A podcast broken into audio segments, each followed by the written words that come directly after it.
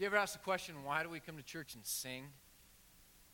Um, I mean, in some sense, it's kind of a strange thing. You know, nowhere else do you do that. Like, you don't walk into the movie theater and, hey, before the movie starts, let's just all join in song, come together. You know, you never go to um, a restaurant unless you're singing Happy Birthday. And just, it's just kind of an odd thing. But the reason we sing, if you've ever wondered that, is uh, is to refocus ourselves on what ought to be at the core of our our being and our attention.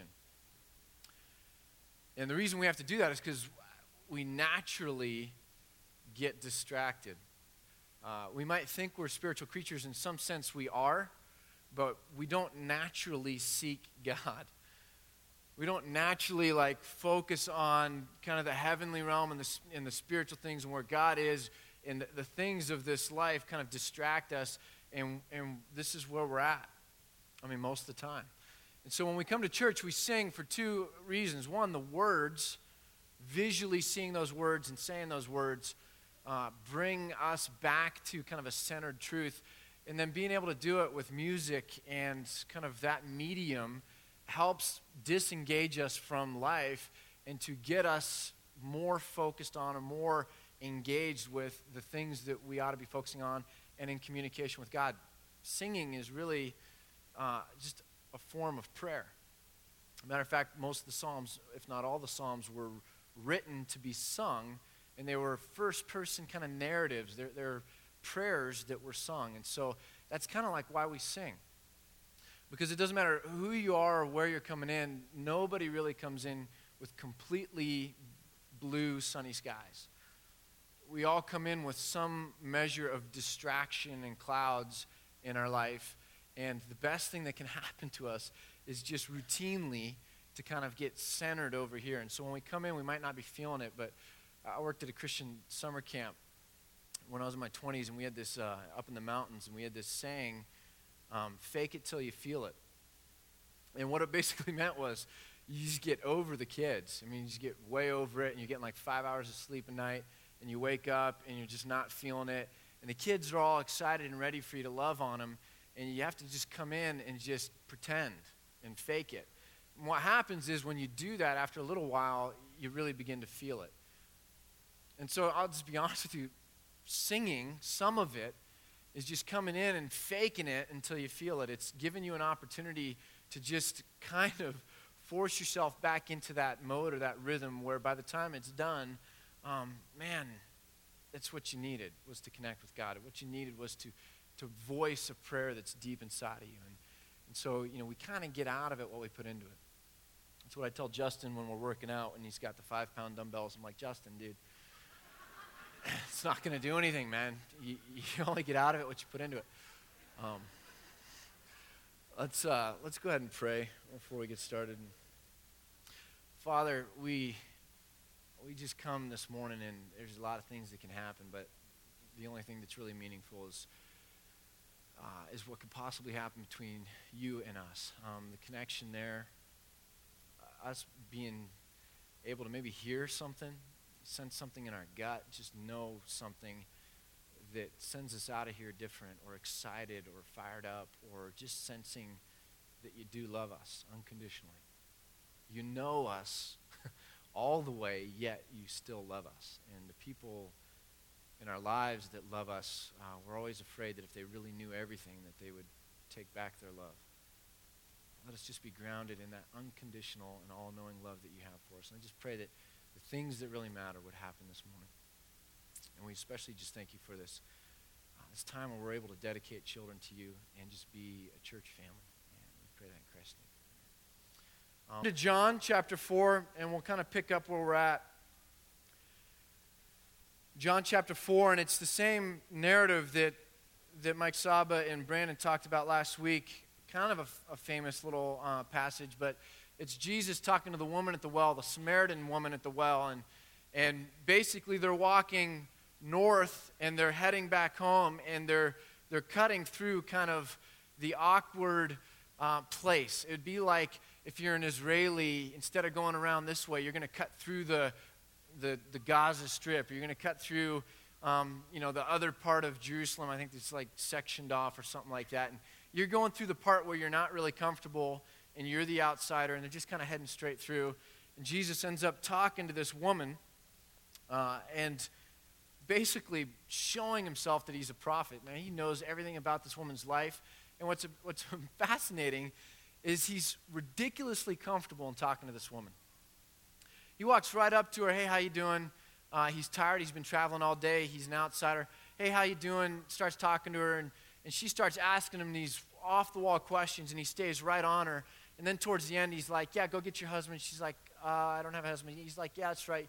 You've been married like on again, off again, on again, off again, on again. You know, you're living with a guy, but but yeah, go get him. And uh, and he's he's just ridiculously comfortable in talking to this woman in this this just straightforward way. And I think we need to stop and recognize that, because I think it's uh, important for what we're doing.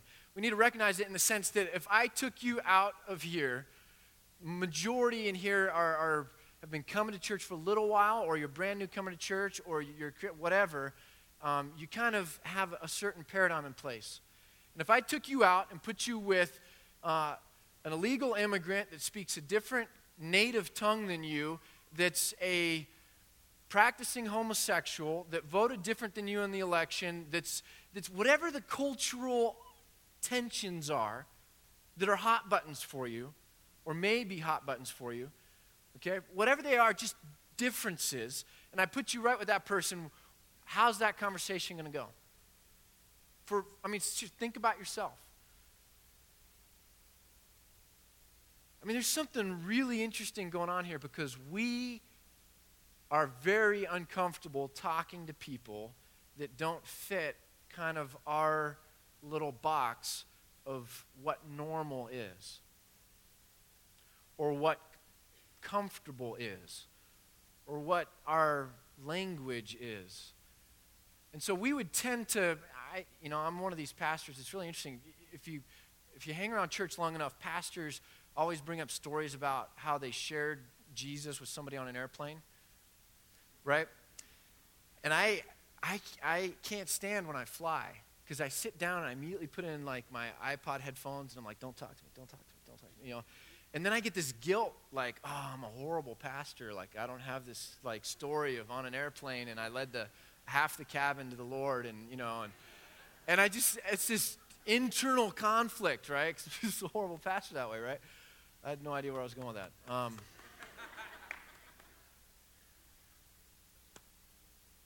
It's gone. Um,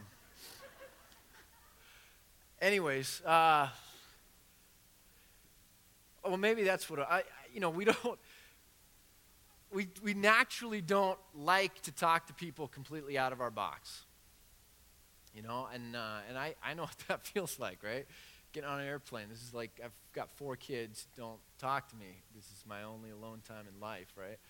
Um But but we all know, like, just, you know, sometimes it's just easier to stay in your own little groove, in your own little lane, and just just um, not deal with it. That's us, okay? And that's important, because it's going to come out here a little bit. So Jesus has this interaction, ridiculously comfortable. Why? Because it's actually what he's about, okay? I mean, it's it's it's it's, it's meaningful to him, to the degree that verse twenty-seven, I think we have it on the screen. Actually, I might just read it that way. Uh, but so here's the narrative as it continues. And the disciples rejoined Jesus, and says this: they returned and were surprised to find him talking with a woman. But no one asked, what do you want? Or why are you talking with her? Um, they just kind of walked up uncomfortable and just kind of st- stood there, let the situation do what it does. And she kind of walks off and, you know, whatever. And then leaving her water jar, the woman went back to the town and said to the people, come see a man who told me everything I ever did. Could this be the Christ, the, the Messiah, the Chosen One? And they came out of the town and made their way toward him. Okay, scene change, back to Jesus and the disciples. Meanwhile, it's like a Batman T V show, right?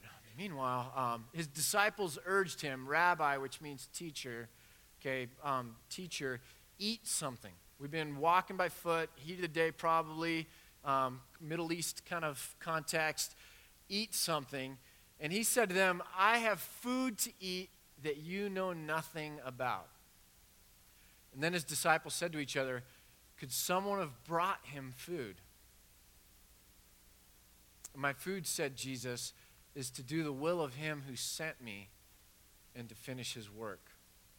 My food, said Jesus, is to do the will of him who sent me. And he goes on, do you not say four months more and then the harvest? So we're walking. It's an, uh, there's a lot of agriculture and stuff like that in that context, and you can see where the crops are. And don't you say things like four months more and then we're going to come along and harvest it.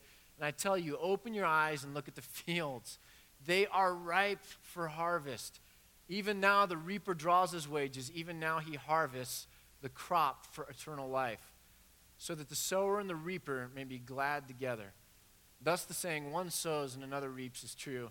And I sent you to reap what you have not worked for. Others have done the hard work, and you have reaped the benefits of their labor. So what's going on here?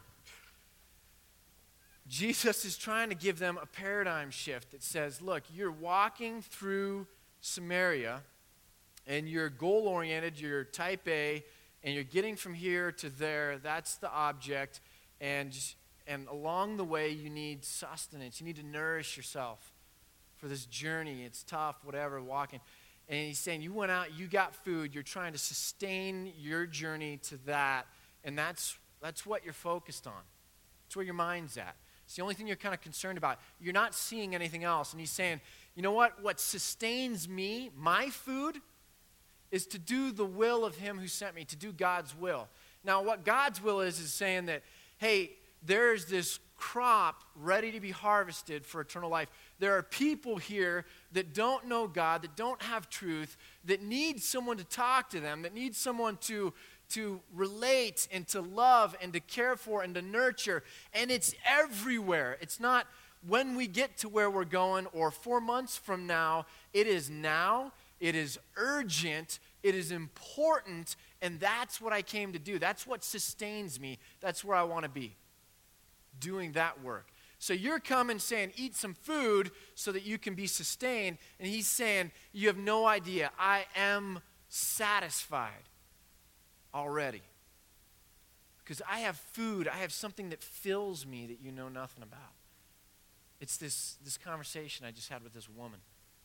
It's doing this work of engaging the world and engaging people that is so counterintuitive to you and most other people, because you see things kind of in just this one narrow little paradigm. And I think it's a fascinating, fascinating story, and I think it's fascinating for two reasons. Um, the first reason is what Jesus is doing with his disciples right then. He's using the everyday stuff of life. He says, I have food, right? They're saying, Jesus, have food. And he's saying, oh, I've got food, you don't know anything about it. He's taken the, the very mundane things of what's going on right then and there to flip around and teach them about God and about who they are to be in God.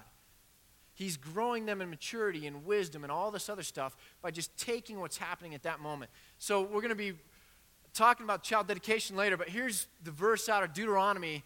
It's called um, the Shema, which comes from the, the, the Hebrew word hear, here. Uh, and it's at the heart of the, the Hebrew scriptures and Jewish education. This is like the cornerstone of Jewish education. And what it says is, hear, O Israel, the Lord our God, the Lord is one. Jesus actually begins when he, when he was asked, what are the greatest commandments? And he said, here's the greatest commandment. He actually begins it with this, okay? And it says, love the Lord your God with all your heart and with all your soul and with all your strength. And these commandments that I give you today are to be upon your hearts. Impress them on your children. Just take, and like their clay, their children, they're supple, they're going to learn, they're impressionable, and take it and impress it on them. Mark them. Impress them on your children. Talk about them when you sit at home and when you what? Everybody say it. When you what? What is Jesus doing here? They're walking along the road, and he is taking and impressing on his disciples that what God has for you is this harvest of people. that you are to go out and to reach, and he's going to give you the strength and the ability to do that, the words to say. And he's impressing that on his disciples. And it says this, when you lie down and when you get up, you do this. Tie them as a symbol on your hands and bind them on your foreheads. Write them on the door frames of your houses and on your gates. And so if you've ever seen pictures of back in this day of the little boxes on foreheads, it's a literal rendering of this where little scriptures are put in a little box on the forehead. Tie it on your forehead. And they're literally doing it. And I think that in some sense, we read this passage, uh, I think, that way. How do I, how do I shape my life to be in compliance by what I do? Well, let me actually tie something on my forehead and let me put something on my doorpost, and I can feel that I'm being religious and spiritual. And it's kind of an easy thing to do, and then I'm I'm there and I've kind of made it. And I think we can easily get wrapped up in, you know, I go to church, it's my routine, just like tying it on my forehead. I open my Bible. I sing uh, when we do worship. I do things that are good things to do. They're They're religious things. They're spiritual things. What we tend to miss is what it is we're supposed to be actively and do, uh, actively doing in shaping culture, especially um, the people we're teaching. See, see, there's this relationship where we're engaging culture, doing the work, and as we're doing it, we're bringing others along and discipling them. Discipling means just raising them up, teaching them to be like you. Does that make sense? So later on, we're going to take an oath as a community to really raise up the children in this church correctly. And we're going to naturally think that what that means is we're supposed to disciple them. Um, here's the Bible verses to memorize. Here's the things to do. And here's the things not to do. And I'm even going to protect you from bad things that would hurt you or damage you. But see, it cannot work. It, discipleship cannot work if we're not being the example of what it is they're supposed to grow up and be able to do. Does that, I mean, does that make sense? You getting that? Like, it's like a river, if it doesn't have an outlet but it only has an inlet, doesn't continue on as a river, it becomes a what? Like a marsh. Something, you know, mosquitoes. I don't know. It, this discipleship process is a come and do as I do thing, but the end goal is we have to have the maturity as adults, as Christians, to be going out and shaping culture and loving on people the way God wants us to. That's that's the work he's given us to do. It's what should, should sustain us. It's it's our goal. We're not going from A to B. It directionally, as we go, we begin to make disciples. So that's the last thing Jesus says in the Gospel of Matthew is, as you go, make disciples. And it's fitting because it's the last thing he says, but it's what he taught. And so two things that are fascinating about this is what Jesus is doing, what he's modeling. And then the second thing is what he says, that this is actually the food that sustains me. And um, We don't have a ton of time because the, the dedication, and then I, I had some things I was going to say in Starbucks this morning, had another thought come into my head that it's not really clear yet, but it's much more interesting. Um, so I want to try and figure out how to cash it out and then um, show a video, and we're going to do the child dedication. But uh, let me start with a conversation. I was having a conversation with Matt Smith this week, and I was a college pastor for a decade, and he was a college pastor for a number of years. And whenever you care about something that much, you get together with someone else that cares about it, and you begin, like, just brainstorming, you know, or talking about that subject. And we were dreaming about college ministries in America and how, you know, what, what could be different? If you just wiped it all clean, like, what could be different? Because, frankly, the statistic is eighty percent of the high school kids that are in a church they go to a secular university, by the end of their first year, walk away from their faith.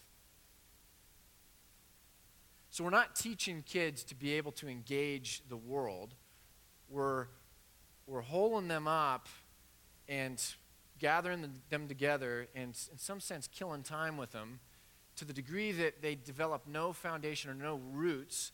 And then when that greenhouse is removed, they're just knocked right over, right? Okay, that's statistically, that's just where it's at. So Matt and I are talking about college groups, and we're like, man, how can you, I mean, just where can we go with this? And there was a moment where all of a sudden I said, you know what, it's really interesting. We start with college ministries. We start with demographic. It's a starting point. Let's circle around this age group and then get them together once a week or at a regular meeting time. Does that make sense? So we start with demographic. And then once, and, and there's a parallel here to church, but we start with demographic, and then we try and motivate them to go and do or act in a certain way. So come be a part of this community, which kind of gives you your fraternity, sorority, kind of your network, and then we're going to try and coach them to get out of their comfort zone to actually go and do some, like, of what they're supposed to be as witnesses or people called to love on other people, right? And we have varying degrees of success that way. And I said to Matt, I said, maybe we've got the whole thing upside down. Maybe what we do is we start a group that only exists to reach culture, okay? Only exists, that's the whole sole purpose of it, and then and then we go for a demographic. So here is what this group does. It gets together and does this, and then we say, oh, by the way, here's the demographic. So you have to engage culture and people and whatever, neighbors, and you have to, to try and do the work the Father gives us to do first. And then, oh, by the way, there's kind of a fellowship or a community that, that is emerging through doing that work together. Okay, does that make sense? And so instead of trying to get a group together and then motivate them to go do something, you just say, you want to do this? Come along. I think that's kind of like what Jesus said. Hey, come follow me, do what I'm doing. And then out of that comes this kind of community. So the identity of who we are precedes kind of the demographic.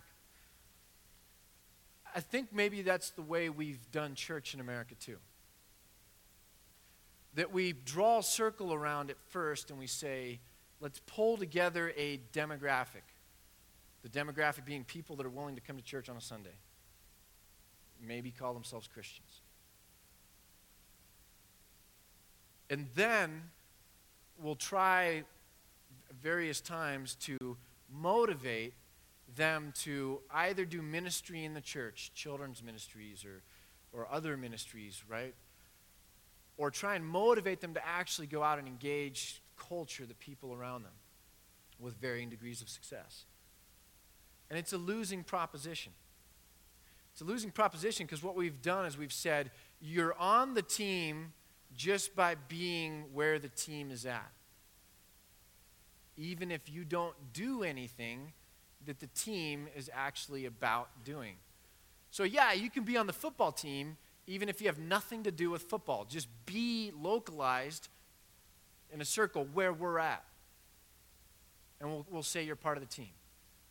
And it's, and it's backwards.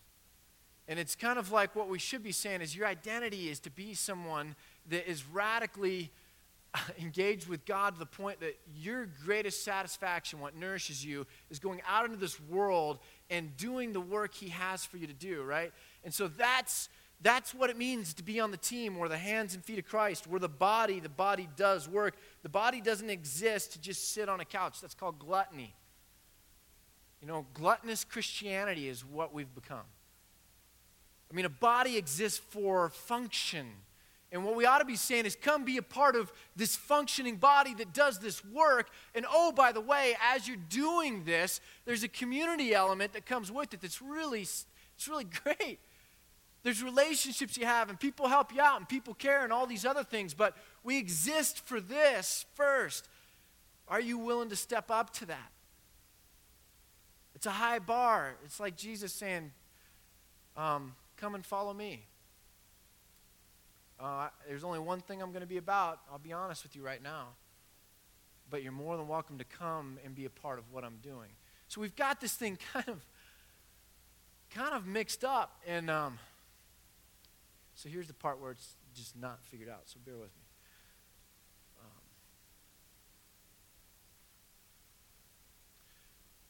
I I think we're screwing our kids up. I honestly do. I, I think we're not being smart about these things. Why? Um, because the way we are is we we when we're uncomfortable, we work towards comfort, and then once we find comfort, then we disengage and relax. Does, does that make sense?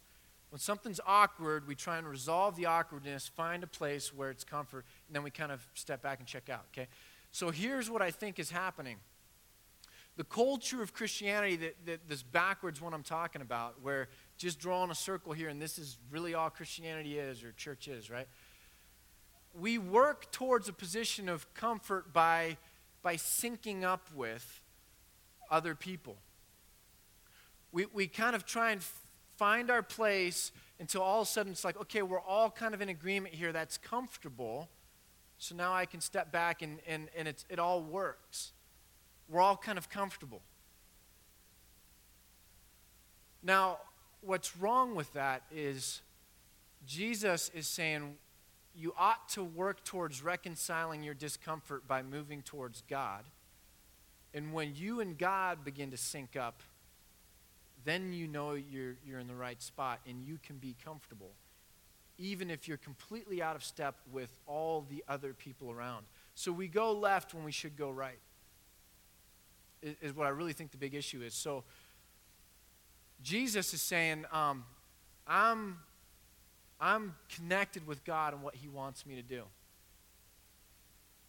You come and follow me, not... The majority of Jews would ignore Samaritans. So as long as I'm not being worse than them and kind of finding comfort in, in doing what they're doing, then I'm okay. And I mean well, and I'm a good person, and we kind of move on that way. So here's the fascinating thing about Scripture to me.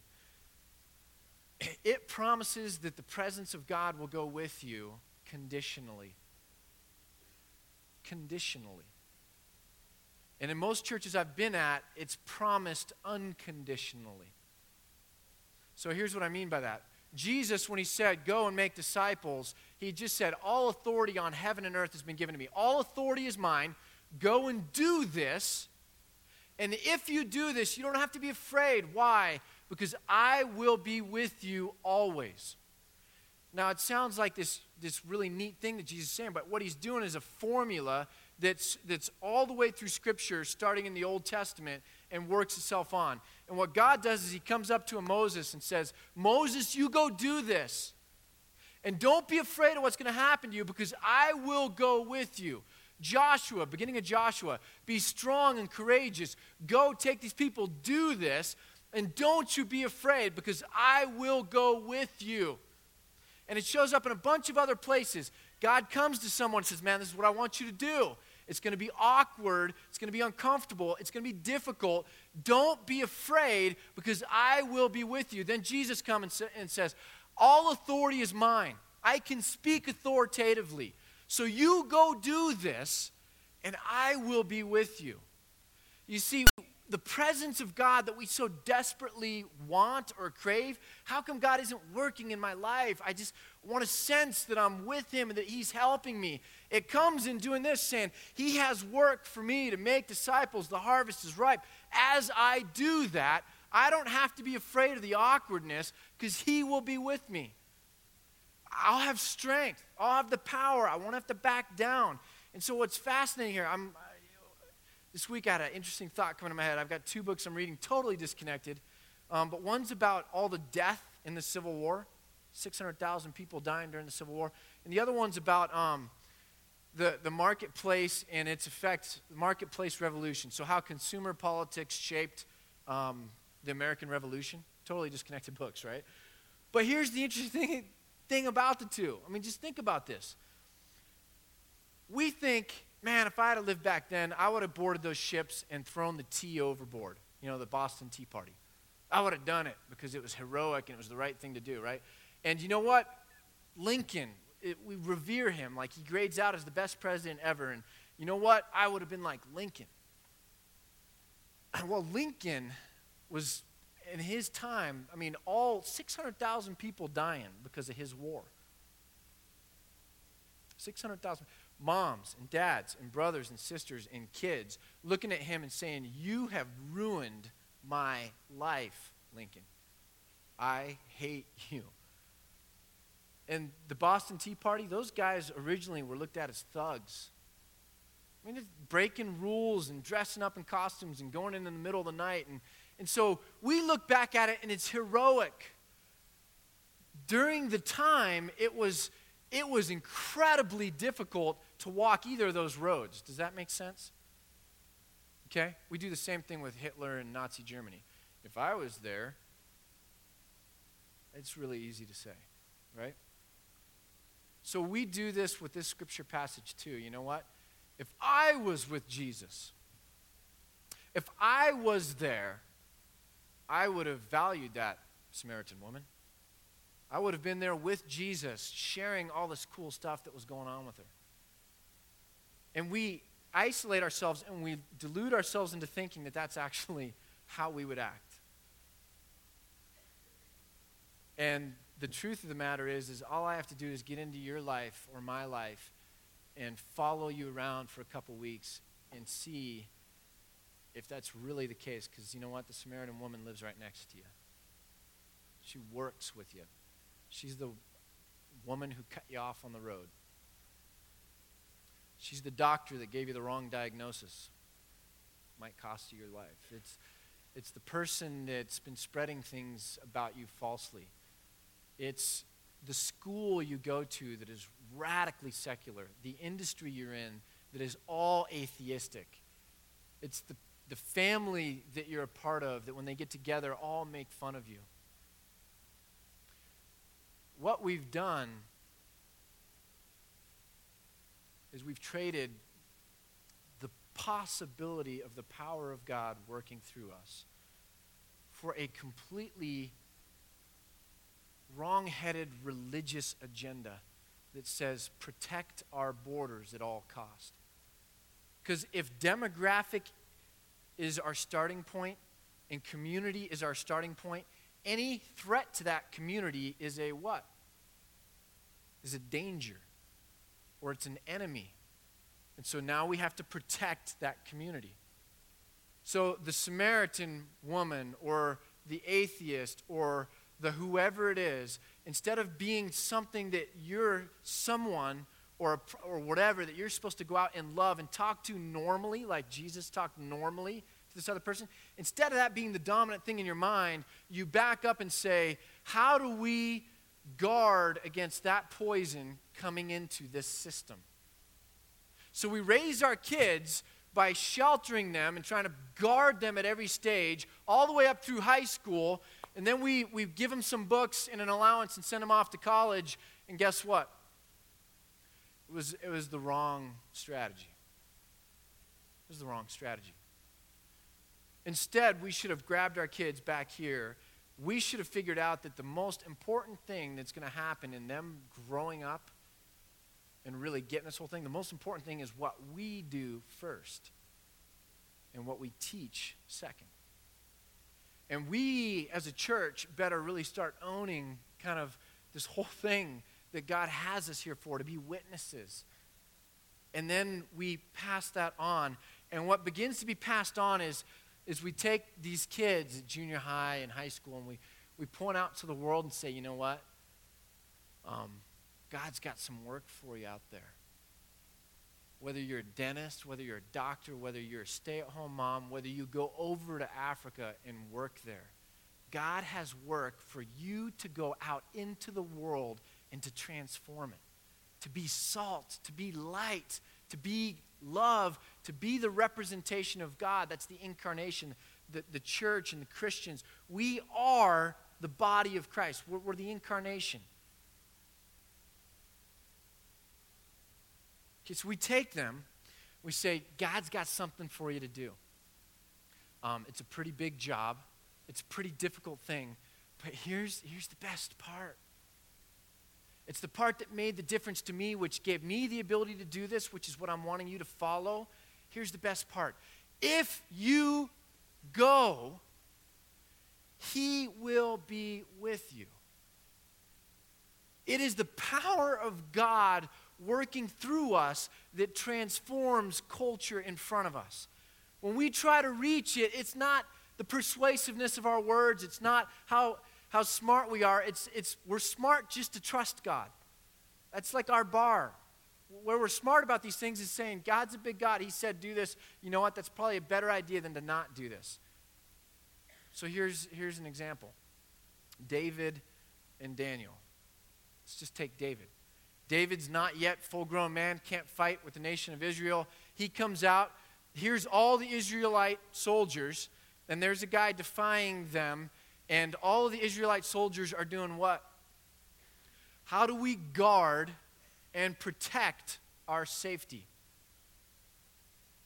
Because if we engage this secular world, what happens if we lose? What happens if I get hurt? What happens if I don't win? And so they're all sitting there trying to guard and protect this demographic circle, the Israelites. And David comes up, and David's a boy. David gets this, and he says, hey, how, how come nobody's going and, and, and, and dealing with this? How come nobody is trusting that our God is big enough to help in dealing with this? How come nobody is going, man, with God on my side, I, I can just run forward and trust that I've got all that I need to be able to make an impact for God, because that's what God's called us to. David asked, how come nobody is being obedient? How come nobody is really being an Israelite? True to their name. I think David, if he was here, would look at us, and, and again, you know, if we were back then, we would be Lincoln. And if we were back then, we would have been the Boston Tea Party. And if we were back then, we would have been David. Yeah, sure. No, we wouldn't have. But we need to try to be more like David. And David, if he was here, would look at us and he would say, look, how come we're not being more obedient? How come we're not really being true to our name and not just circling up and, and being Christians in this community and then trying to strategically figure out how to guard ourselves, but actually running headlong into all the difficult places in this world and in this community, believing that God can use us to make a difference and that we're he's going to protect us from whatever junk there is.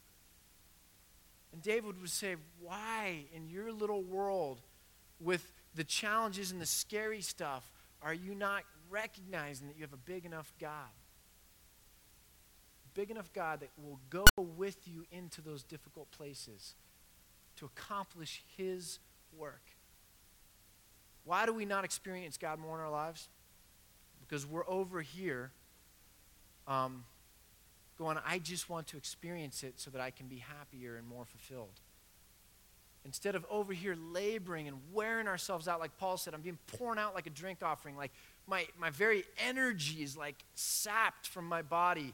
I'm drained, physically drained and exhausted. I'm pouring myself out doing this work of God.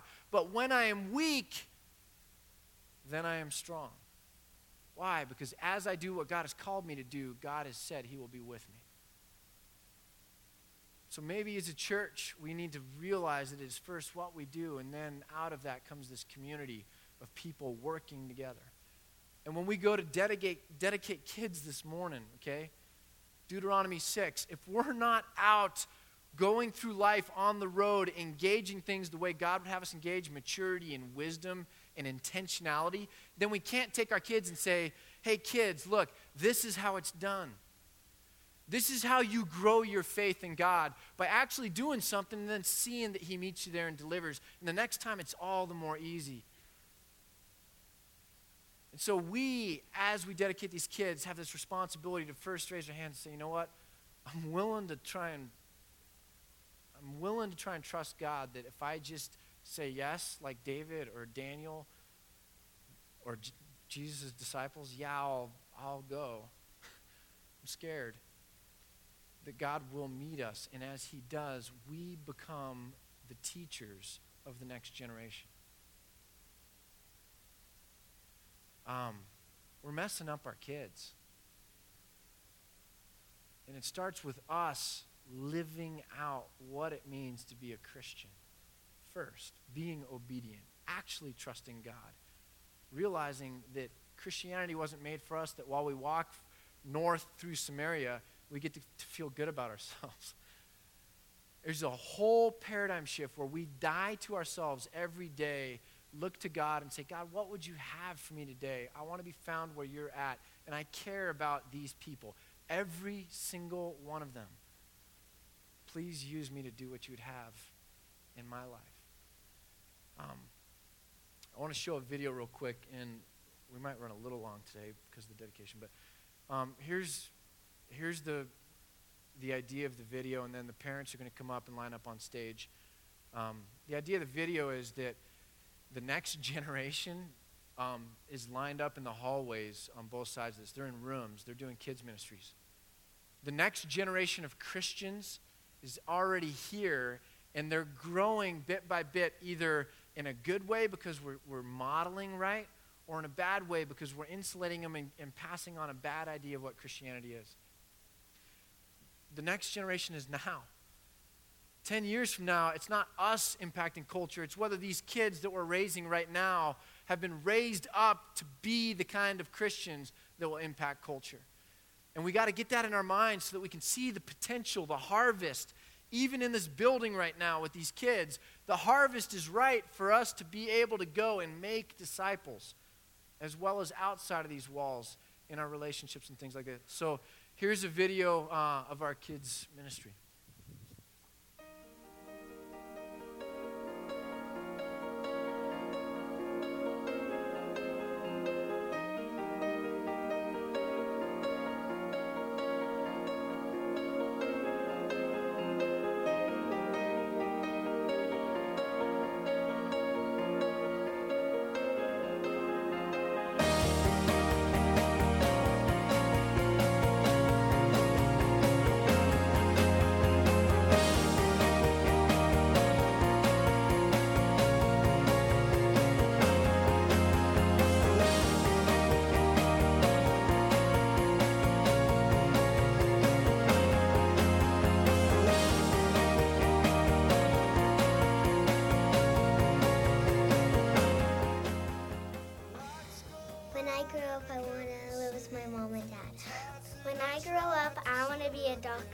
When I grow up, I want to be a football player.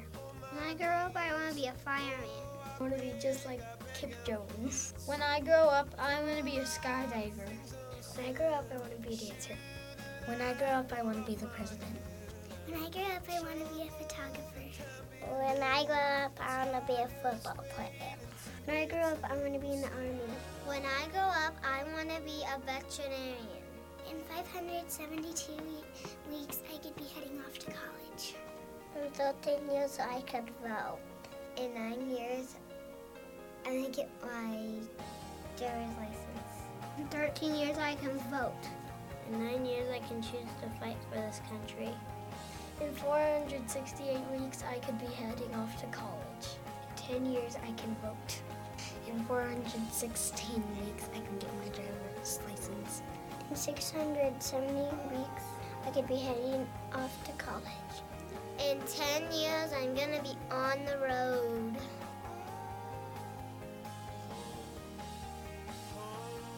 You have nine hundred thirty-six weeks. You have nine hundred thirty-six weeks.